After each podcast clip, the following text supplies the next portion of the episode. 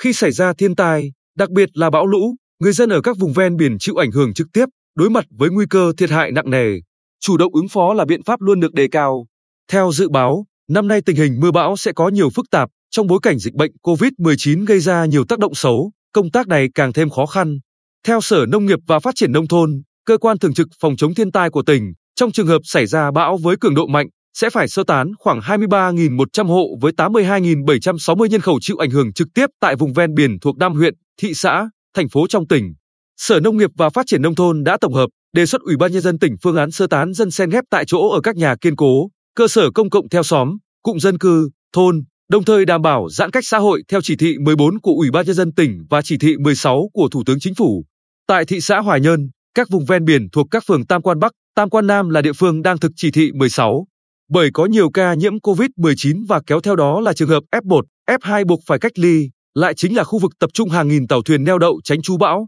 dân cư dày đặc. Theo Bí thư thị ủy, Chủ tịch Ủy ban nhân dân thị xã Hoài Nhân Phạm Trương, thị xã đã tăng cường chỉ đạo các địa phương, đơn vị liên quan nắm cụ thể số lượng thực tế hộ dân, số người đang cư trú ở vùng ven biển có áp dụng chỉ thị 16 để lên phương án cụ thể. Với gia đình không có người nhiễm bệnh mà nhà không chống chịu được với bão thì ưu tiên bố trí xen ghép vào các nhà kiên cố. Gia đình nào có trường hợp cách ly tại nhà thì lên phương án sơ tán, bố trí nơi phù hợp để vừa tránh bão vừa đảm bảo an toàn phòng dịch. Ông Phạm Trương nhấn mạnh, tuyệt đối không để người sạch bệnh vì sơ tán khi có bão mà phải ở chung với người có nguy cơ nhiễm COVID-19. Tại huyện Phú Mỹ, với năm xã ven biển dễ bị ảnh hưởng bởi chiều cường khi có bão, huyện đã lên phương án sơ tán khoảng 1.360 hộ với 6.157 nhân khẩu ở từng địa phương cụ thể. Ông Lê Văn Lịch, Chủ tịch Ủy ban nhân dân huyện Phú Mỹ, cho biết huyện quán triệt đến các xã phải tính toán thật chu đáo để vừa đảm bảo an toàn phòng dịch, vừa phòng chống thiên tai.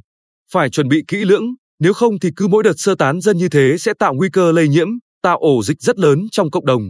Huyện cũng đã kiến nghị Ủy ban nhân dân tỉnh chỉ đạo các sở, ngành liên quan ban hành hướng dẫn chung áp dụng trong toàn tỉnh về công tác phòng chống thiên tai trong tình hình dịch bệnh với các giải pháp cụ thể, phù hợp thực tế. Theo kết quả giả soát, thành phố Quy Nhơn có khoảng 1.745 hộ với 6.700 nhân khẩu cần phải di rời, trong đó chiếm phần lớn là người dân ở các xã phường ven biển. Ủy ban nhân dân thành phố Quy Nhơn đã chỉ đạo ngành y tế phối hợp với chính quyền các xã, phường xây dựng dữ liệu dân cư để khi có vaccine sẽ ưu tiên tiêm ngay cho các hộ trong vùng nguy cơ, nhằm góp phần phòng chống dịch khi buộc phải sơ tán dân. Các địa phương phối hợp cùng đơn vị liên quan thường xuyên theo dõi, quản lý chặt chẽ số lượng tàu cá hoạt động, các hộ dân ven biển cần di rời để triển khai phương án cụ thể khi có bão.